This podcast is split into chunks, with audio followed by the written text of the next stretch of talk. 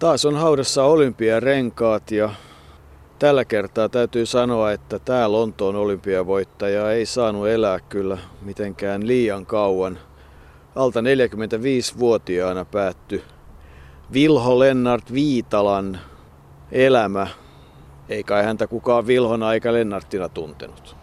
Lenni on tässä olympiarenkaiden kanssa vähän syvemmällä. Olympiarenkaat ovat autakivessä ja Lenni Viitala lepää sitten tuossa maassa.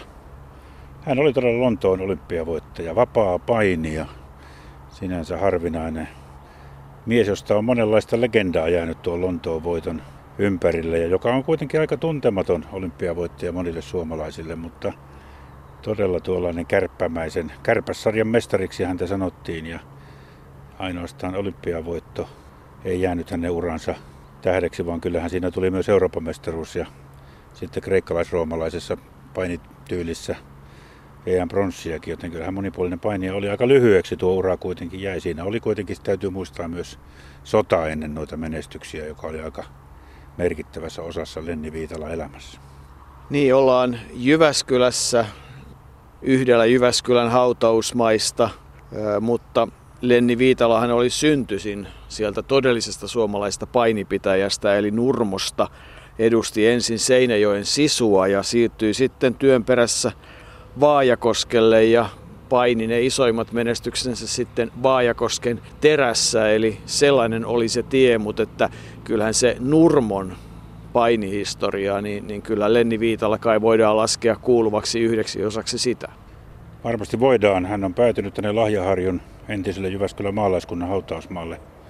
Ja niin kuin sanoit, niin hyvin nuorena vatsasyöpä yllätti. Hän oli töissä tuolla tehtaalla, jossa kaikenlaisia myrkkyjä varmaan oli ilmassa ja toisaalta sitten tupakan polttokin kuului Lennin elämään.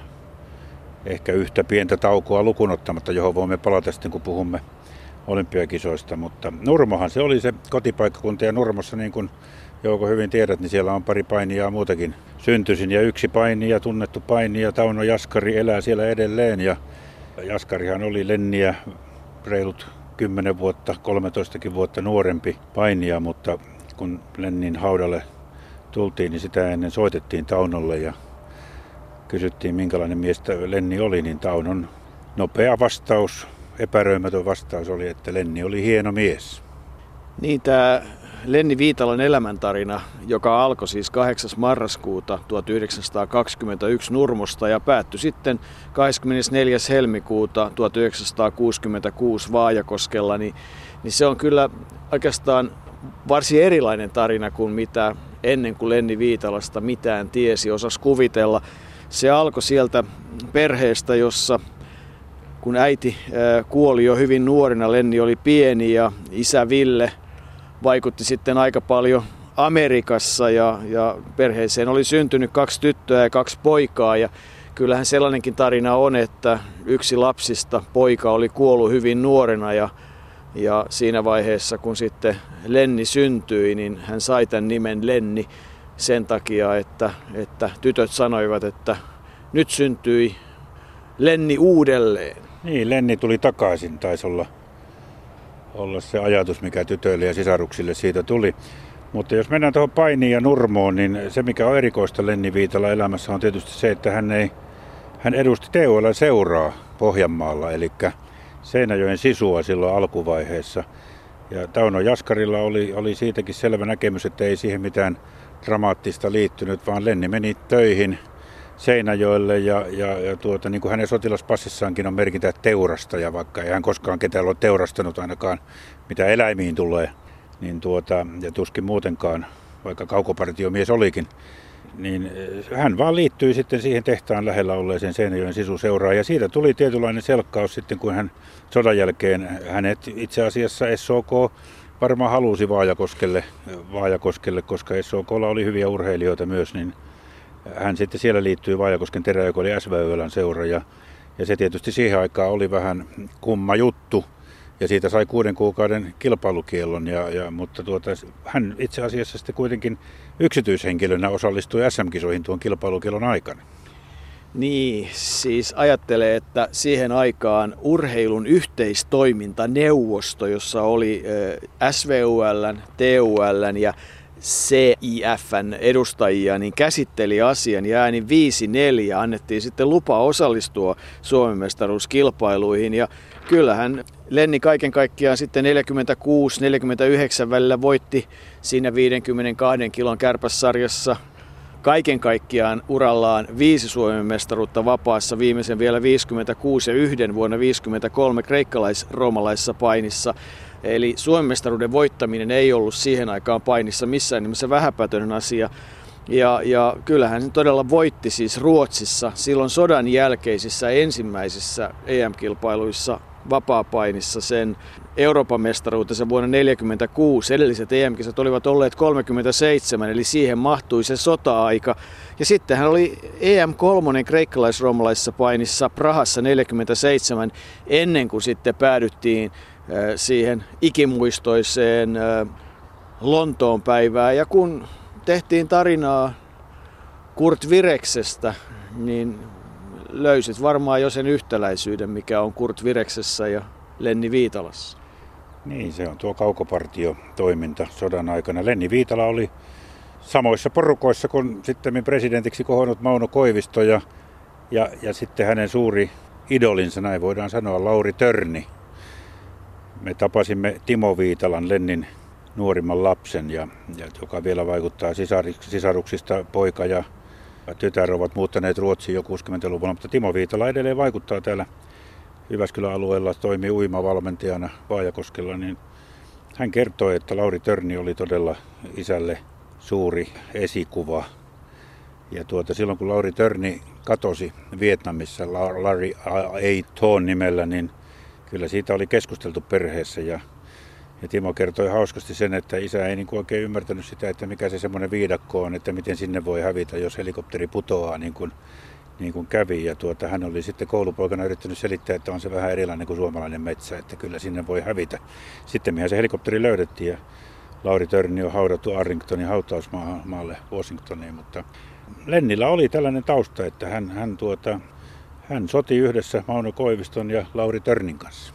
Niin ja sodan jälkeen soti vielä Lapin sodassa ja kun Lapin sota päättyi ja oltiin siis pohjoisessa, niin ei muuta kuin Torniojen yli ja Ruotsiin. Ja Ruotsista palatessaan hän päätyi putkaan ja syy oli se, että, että ase oli hävinnyt. No ei kai se oikeastaan mihinkään ole hävinnyt, vaan eiköhän sodan jälkeen aika monta kymmentä tuhatta asetta Suomessa kätkettiin pahan päivän varalle ja se on sitä osa sitä sodan jälkeistä historiaa, josta varsinkin kaukopartiossa toimineet ovat olleet hyvin hiljaa, mutta hän teki pitkän sotauran ja, ja haavoittui ja kävi kovissa taistelupaikoissa ja, ja sitten sen jälkeen tuli tämä painiura ja kaikki mitä siihen liittyy, mutta onhan siinä toinenkin yhtäläisyys Kurt Virekseen kuin tämä kaukopartiohomma, nimittäin Vires toi ensimmäisen mitalin Helsingin olympiakisoissa ja niin se taitaa olla, että toinen elokuuta oli kisojen viides päivä Lontoossa ja Silloin ensimmäisen niistä kaiken kaikkiaan Suomen kymmenestä kultamitalista Lontoosta toi Lenni Viitala. Näin on, toinen päivä elokuuta 1948 Lenni Viitala tuon kultamitali otti.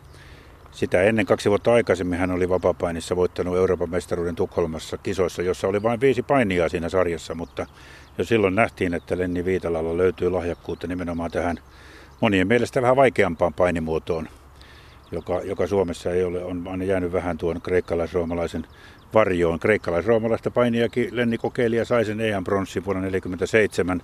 Silloin voitti muun muassa Pietro Lombardin, joka sitten Lontoossa voitti kreikkalais-roomalaisen sarjan 52 kiloa italialaisen. Ja Tauno Jaskari kertoi, että Lenni Viitala jälkeenpäin harmitteli sitä, että hän ei saanut myös kreikkalais-roomalaista painia Lontoossa.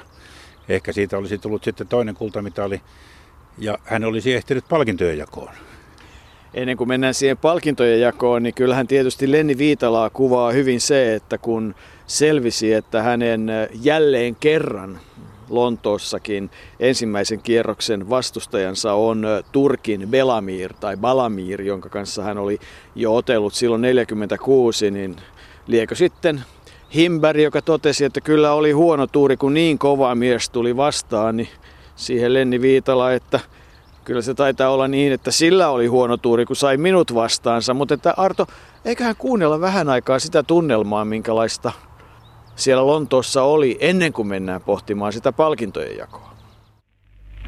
Meille ilmoitettiin aluksi, että Viitala joutuu ratkaisevaan kultamitallikamppailuun Johanssonin kanssa vasta illalla, mutta hän onkin ilmestynyt matolle jo nyt ja nyt on tämä ottelu jo loppuvaiheissaan. Viitala sai Johanssonin, siis ruotsalaisen, alleen kahden minuutin painin jälkeen ja piti häntä siellä minuutin verran. Vuoroparteri meni sitten suurin piirtein tasaväkisyyden merkeissä, vaikka on mainittava, että Viitala sai siinä pari vippausta, joka ehkä vaikuttaa tuomareihin sen verran, että hänellä voidaan pitää nyt olevan jonkinlaisen johdon. Loppuminuutit on juuri käsillä ja ruotsalainen meni omasta heitostaan mattoon ja Viitala tekee ankarista työtä nyt saavuttaakseen jotain näkyvää aikaan ja kruunatakseen ottelusarjansa tällä voitolla, joka merkitsisi samalla myöskin kultamitallia. Johansson on jatkuvasti alla, mutta nyt hän pääsi ylös. Nyt he miehet menivät keskelle mattoa, puskevat suunnilleen ranskalaisen painin tyyliin, joutuvat tuonne maton ulkopuolelle, juoksentelevat verrytteli askelin keskelle mattoa suuren valkoisen neljän kohdalle ja yrittelevät molemmat parastaan. Ruotsalainen työntää Viitalaa maton ulkopuolelle. Viitala yritti jalkoihin syöksyä, mutta ei päässyt ja taas saavat pojat marssia keskelle. Johansson on huomattavasti pitempi Viitalaa, mutta voimiltaan selvästi lihaksiensa puolesta heikompi. Taas ollaan tavallisessa ranskalaisen painin puskutyylissä. Kumpikaan ei tässä loppuvaiheessa yritä mitään erikoisempaa.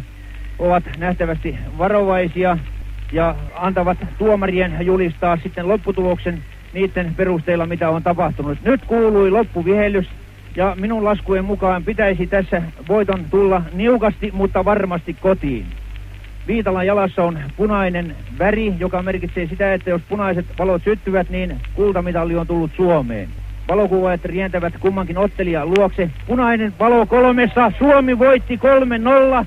Viitala voitti ensimmäisen kultamitallin Lontoon olympiakisoissa. Nyt koitamme saada Viitalan tänne mikrofonin ääreen ja koitamme saada häneltä muutaman sanan. Reini ja kumppanit kantavat häntä. Vuori menee sinne. Nyt Erkki Hara meni ja koittaa saada Viitalan tänne, jos saa. Mutta kovaa vauhtia häntä kiikuttaa pukusuojaan. Nyt Hara pysäytti heidät aivan tuolla ovella.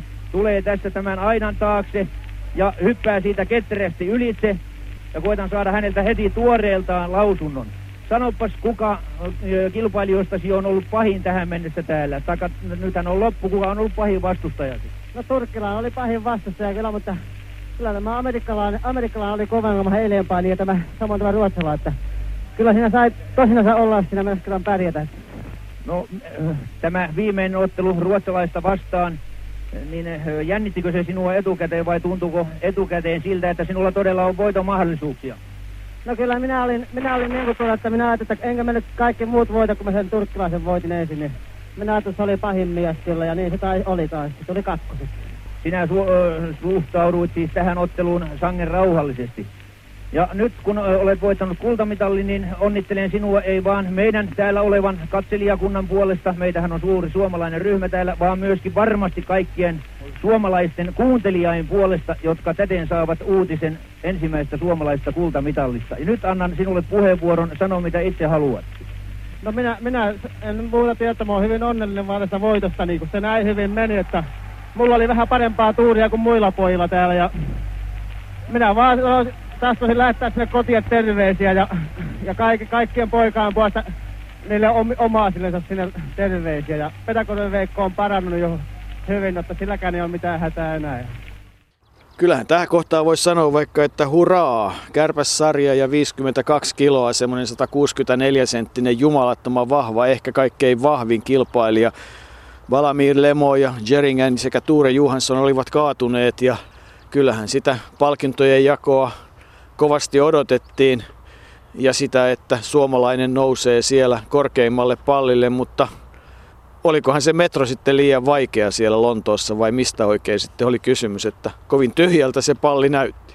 Niin, useimmat lähteet vakuuttavat, että Lenni olisi suurkaupungin laajaan metroverkostoon silloin palkintojen jako eh, iltana tai ennen palkintojen jakoa hukkunut, mutta kyllähän siitä on aivan uskomattomia urbaania niin kuin sanotaan legendoja, että mikä siinä oli taustalla. Huvittavin on ehkä se, mitä kerrotaan, että painiherrat Arvo Himberin johdolla tiesivät, että Lennillä on kova halu voittajana lähteä vähän, sanotaan nyt sitten vaikka Sohoon tai nyt tuonne Lontoon yöelämään ja häntä oli sitten niin kuin siinä paimennettu stadionilla.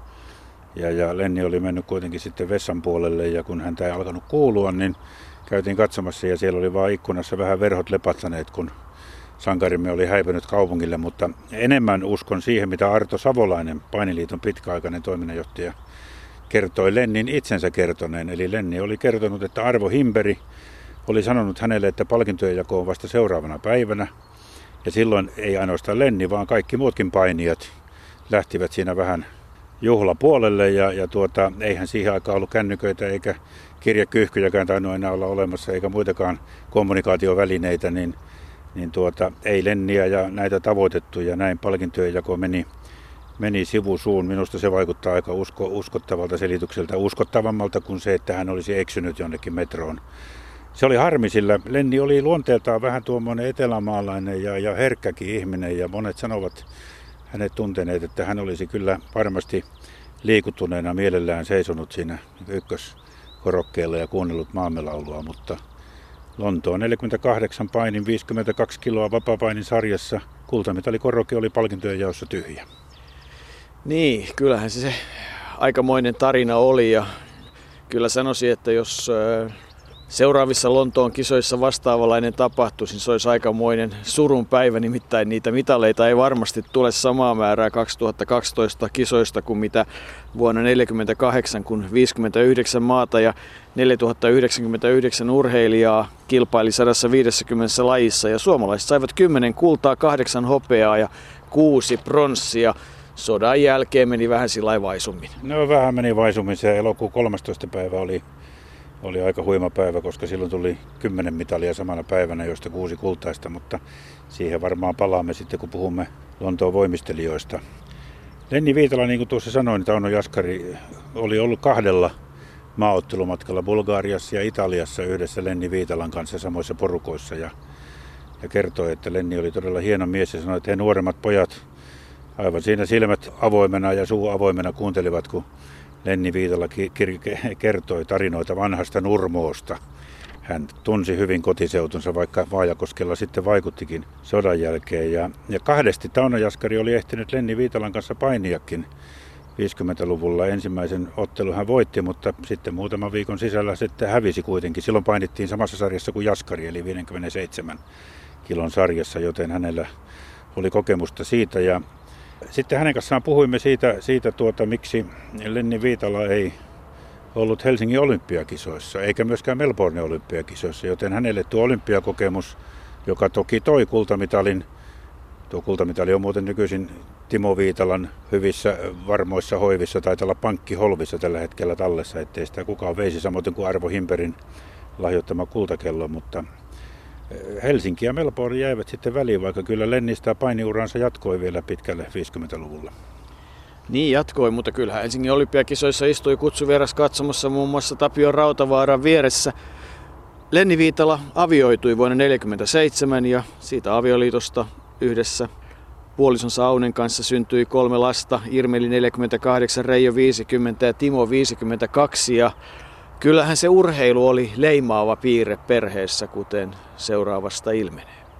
Joo, kyllä se pitää paikkansa, että aina talvet hiihettiin kovasti ja laskettiin mäkeen ja luisteltiin ja sitten kesällä oli omat olympialaiset aina vieressä kentällä, että sinne piirrettiin rajat ja tehtiin hyppytornit ja muut ja kaikki, tuota, niin, kaikki lajit käytiin kyllä varmaan nuorena läpi. No näkikö vielä silloin, että isä oli niin kuin lahjakas tavallaan niin kuin urheilijana? No kyllä se näki esimerkiksi silleen, muista omin silmin nähneeni, kun paikallinen tämä uimaranta, missä oli kympin torni, niin hän meni sinne käsiseisontaan ja teki sieltä kympistä voltin kautta niin pää edellä alastulo. No isä menehtyi aika nuorena. Ehitkö nähdä hänen painivan? Minkälainen tunne se oli?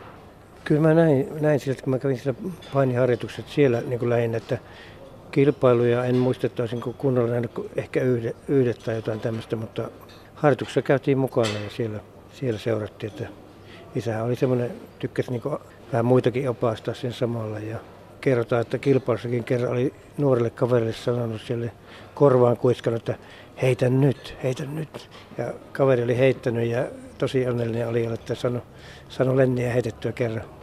Pitääkö se paikkansa, että, että se paini oli semmoinen keskusteluaihe kotona, että jonkun tarinan mukaan sanotaan, että äitikin joutui jossain vaiheessa mallinukeksi? Joo, kyllä se varmaan pitää paikkansa. Että tuota, niin, äiti on kertonut, että kun kaverit kokoontui ja jonkun piti näyttää sitten tuota, ja olla siinä sitten, että ketä siinä, että miten se liike lähtee liikkeelle, niin kyllä äitikin joutui sitten kontilla ja siinä lattialla ole, että sai otetta näyttää, että mistä päin sitä lähdetään vääntämään kättä ja jalkaa. Että kyllä, kyllä tälleen kävi.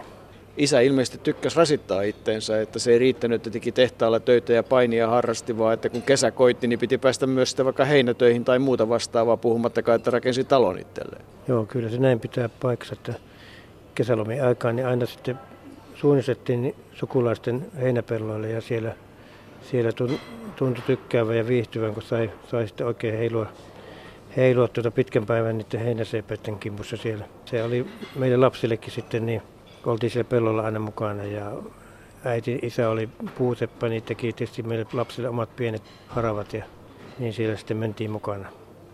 Isä kuitenkin on olympiavoittaja. Oliko se hänelle iso ja tärkeä asia? Kyllä se varmaan oli. Ja tota, kun oli niin kova, kova tahtoinen mies ja tämmöinen tämmöinen tarkka ja, ja itse, itsekritiikki oli, oli tota kohillaan, että kyllähän niin siihen niin, niin tosissaan niin siihen tota hommaan paneutui ja oli se, voimat oli sen mukaiset, että sanottiin, että oli niin maailman vahvin sarjassa, että, että kyllä se oli niin luotu siihen, siihen vapaa-painiin oli, että valtava nopeus oli ja väitettiin, että tekniikka ei ollut ihan maailman huippu, mutta, mutta se nopeus oli niin kova, että se toiset ei niin pysynyt mukana sitten. Niin, urheilumies, äh, jota vaimo kuvaa hirmu syöväriksi.